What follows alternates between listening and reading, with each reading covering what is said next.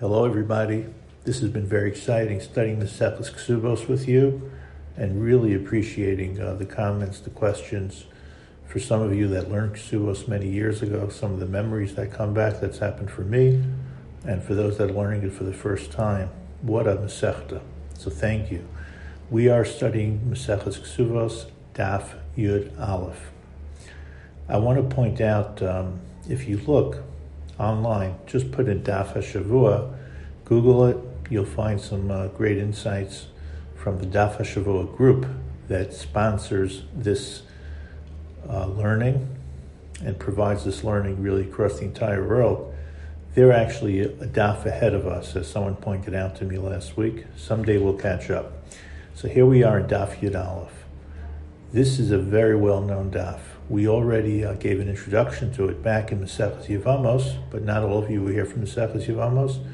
And the topic that we're going to spend most of our time on this week is Ger Katan. How does someone convert when they are a child, an adopted child, a non-Jewish child, let's say comes to a Besdin and says, I want to convert? Let's see what happens as we get through this daf. I want to point out a couple of other aspects because there's really some beautiful and I'd say relevant agadata on this daf. You see the daf talks about the Mizbeach and two benefits of the Mizbeach that I want to discuss. The Gemara deals with four. The Mizbeach, the korban tamid specifically, the Gemara presents it as if we're feeding Hashem. What that means is obviously Hashem does not eat, but the korban tamid is a korban olah. It's totally burnt up. So we're saying to Hashem, we're willing to serve you. Please, please provide food for us, provide lechem for us. And it's something that we've been discussing uh, for those of you that either attend or come to my Wednesday morning tefillah shiur, the relationship between tefillah and how it impacts us and during our day when we're trying to uh, achieve a parnasa. The second aspect, which is very beautiful, is the korban shlamim. Now, the korban shlamim is a korban that is shared with others. So, therefore, the Gemara says this bringing of the korban on the mizbeach is what strengthens the relationship between Adam Chavera. So, you have over here Adam Makom, I'd say Adam Atzma with the work issues, and Adam Chavera, and it takes us to the opportunity of saying karbanos. I always tell people, yeah, you should say every day, at least the korban tamid, Eizehu Mekoman, and you get a good basis of this. And uh, Chazal teach us that just saying it, learning about it, is as if we brought it. So let's get into Ger Katan. And what I want to do is explain before I jump inside, just as a rabbi, you get the benefit of a pulpit rabbi giving the shiur, some of the practical issues that come up. I'm not going to include any names, of course, but these are some issues that I've had to address in my life as a pulpit rabbi. We're going to come back to the Gemara and see how some of these issues are addressed. When a rabbi's Masada Kedushin at a wedding, he uh, hopefully takes good stock of uh, both the chassan and the kala, which means uh, he clearly could identify them as Jews. But one of the questions that he's going to ask them as well is, was either of them a ger? Was you were them a convert. Now, you have two Jewish parents, how's the kid a convert? So what happens, of course, is if there's an adoption that takes place, most of the adoptions that we have today are with non-Jewish children. It's really due to two factors. Uh, one, we don't have so many Jewish children that are up for adoption.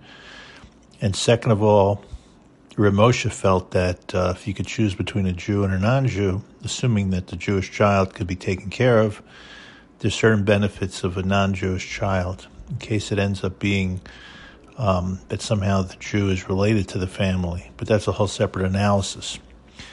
So generally, when someone adopts, they're not going to wait until the kid's bar mitzvah, bar mitzvah, to allow make the kid Jewish.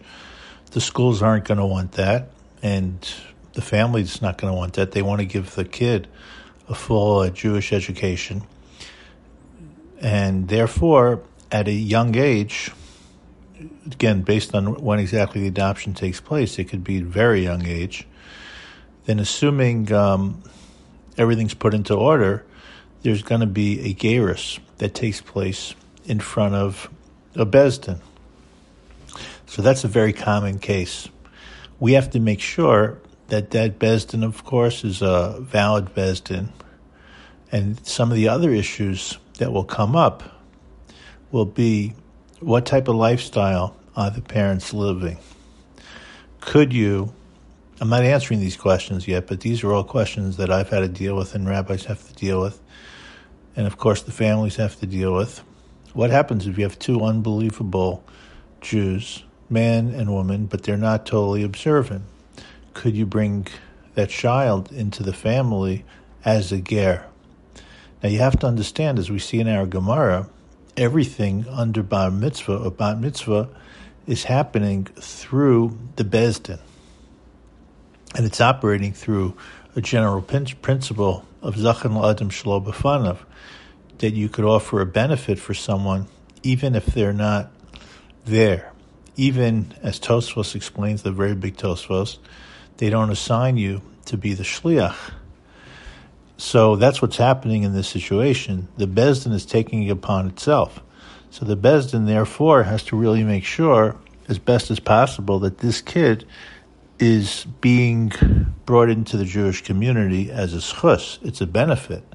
And the assumption that is made is that if the kid's going to end up being a, a sinner, not to categorize someone as a sinner, but is not going to be living an observant lifestyle, then it's actually not a benefit for him because he's going to end up with uh, too many punishments. So this generates, of course, major controversies. Does this mean that parents that are not religious don't have an opportunity to adopt a child? And you will some, find some uh, lenient opinions that just being a Jew is enough of a zchus. But the, the general accepted approach, you know, that I've had to deal with is you want to have the basics. You want to have a family that's committed to Shabbos, Taharas HaMishpacha, Kashrus, and the sort to basically behave. We're not going to check their mezuzahs, their tefillin, to make sure that everything is perfect, but we need a commitment of a life of observance. So, again, raises many, many issues. We're not going to be able to settle them here. When it comes to a wedding, the rabbi is going to ask a number of questions. Now, if the one of the two claims or says that they were converted as a child, then you, the rabbi is going to ask another question. And that's a question that comes up in our Gemara as well. Was there a certain point that you were given the opportunity to reaffirm your commitment to observance? Because we see in our Gemara that once the child becomes a bar bat mitzvah, then they have to, at least the way it looks like in the Gemara, that they have to give the opportunity. They have to be given the opportunity to reject what the Besdin did, because everything that was done up until the bar mitzvah or bat mitzvah was al das Besdin, and that's the conclusion of our Gemara, and is generally the way we pass. And I'll explain why I'm saying generally as we get through the situation, get through a number of the situations. Now, what ends up happening if for some reason, and this was done in older times, parents wouldn't tell the child that they were adopted. Now you end, up with a big problem.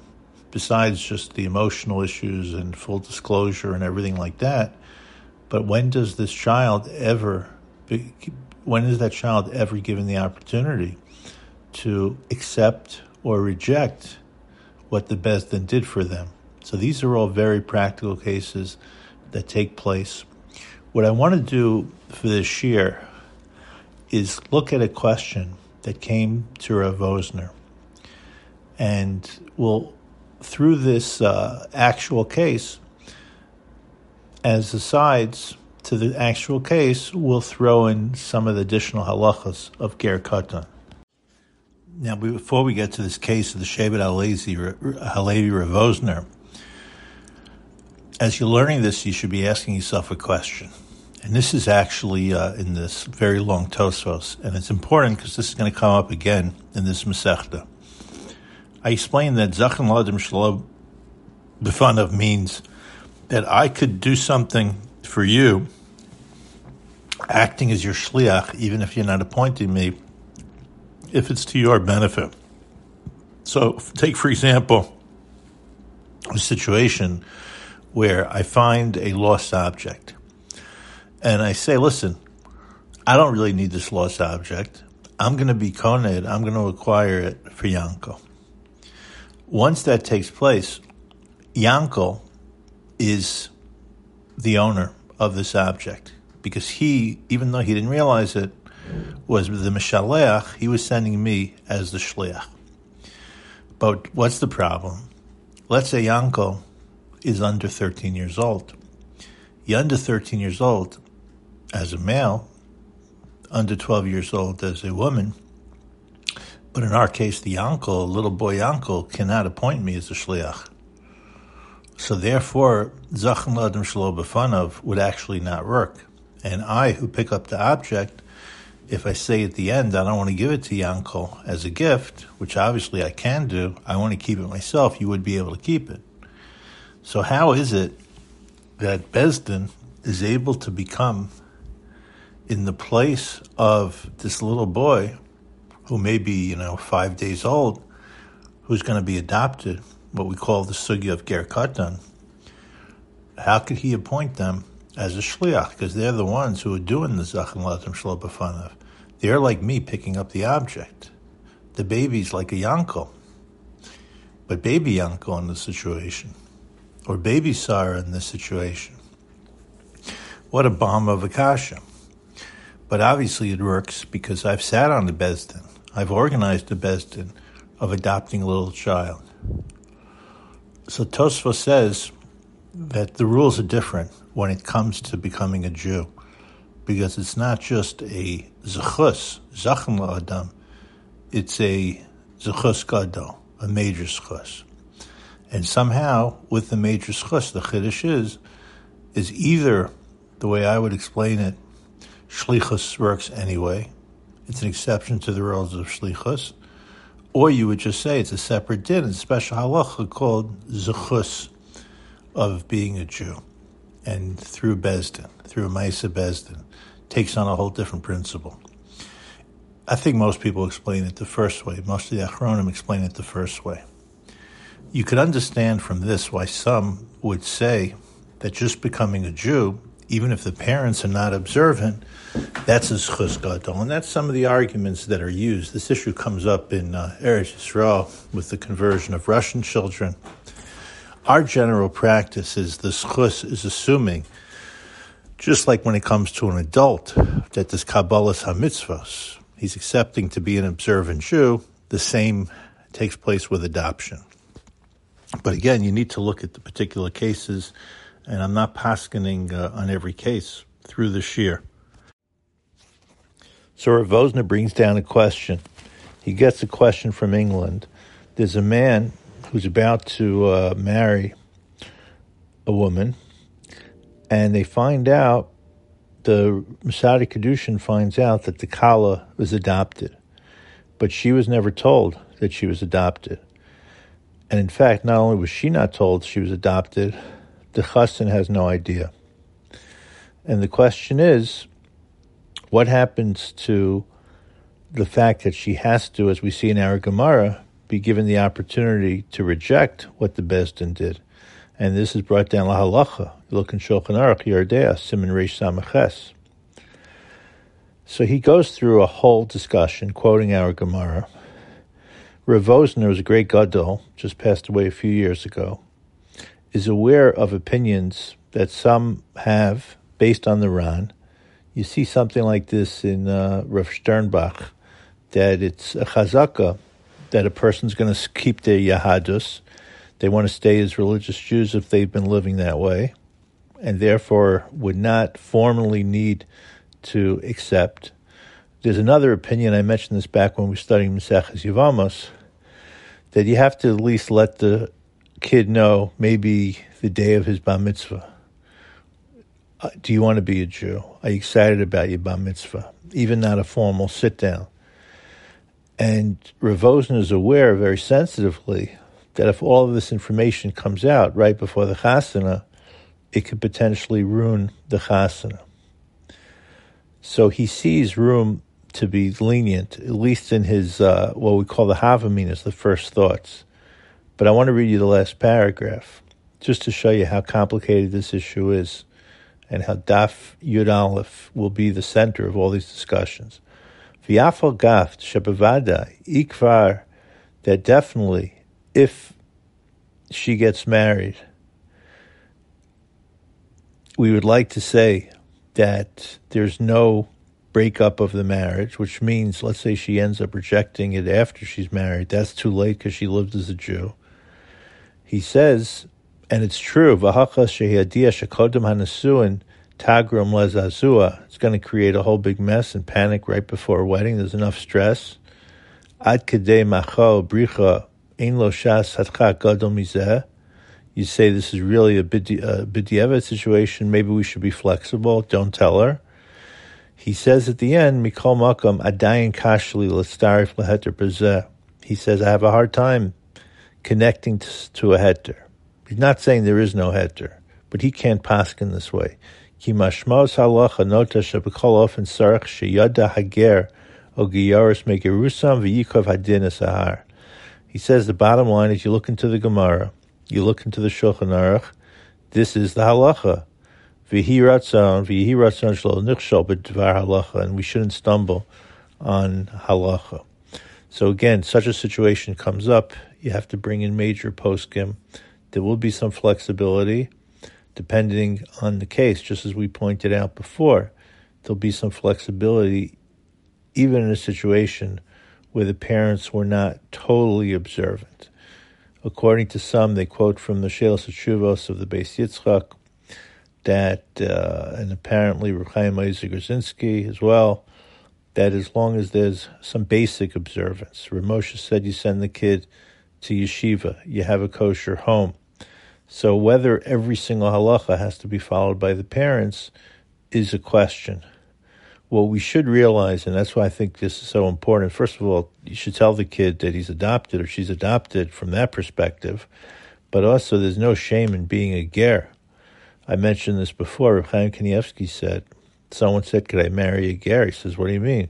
You get an additional mitzvah every day of Ahavas Ger. There's also a beautiful Pachad Yitzchak. And Rav Hutner says in his Pachad Yitzchak, Pesach Ches and Chavtes, He's saying that loving a ger adds to v'haftirecha kamocha. It's not just avas ager, but it's part of this person now is part of your community, and beautiful fulfillment of v'haftirecha kamocha, specifically because the person now is a Jew, and we would want to be loved in the same way. Have a great week of learning.